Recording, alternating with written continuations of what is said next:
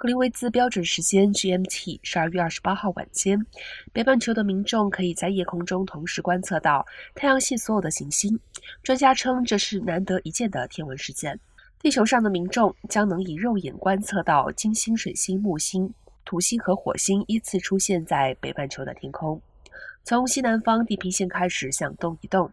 而处于火星和木星之间的天王星，以及木星和土星之间的海王星，则需要使用望远镜才能看见，直到年底前都能够持续观察。西方夜空低处就能看到这些行星，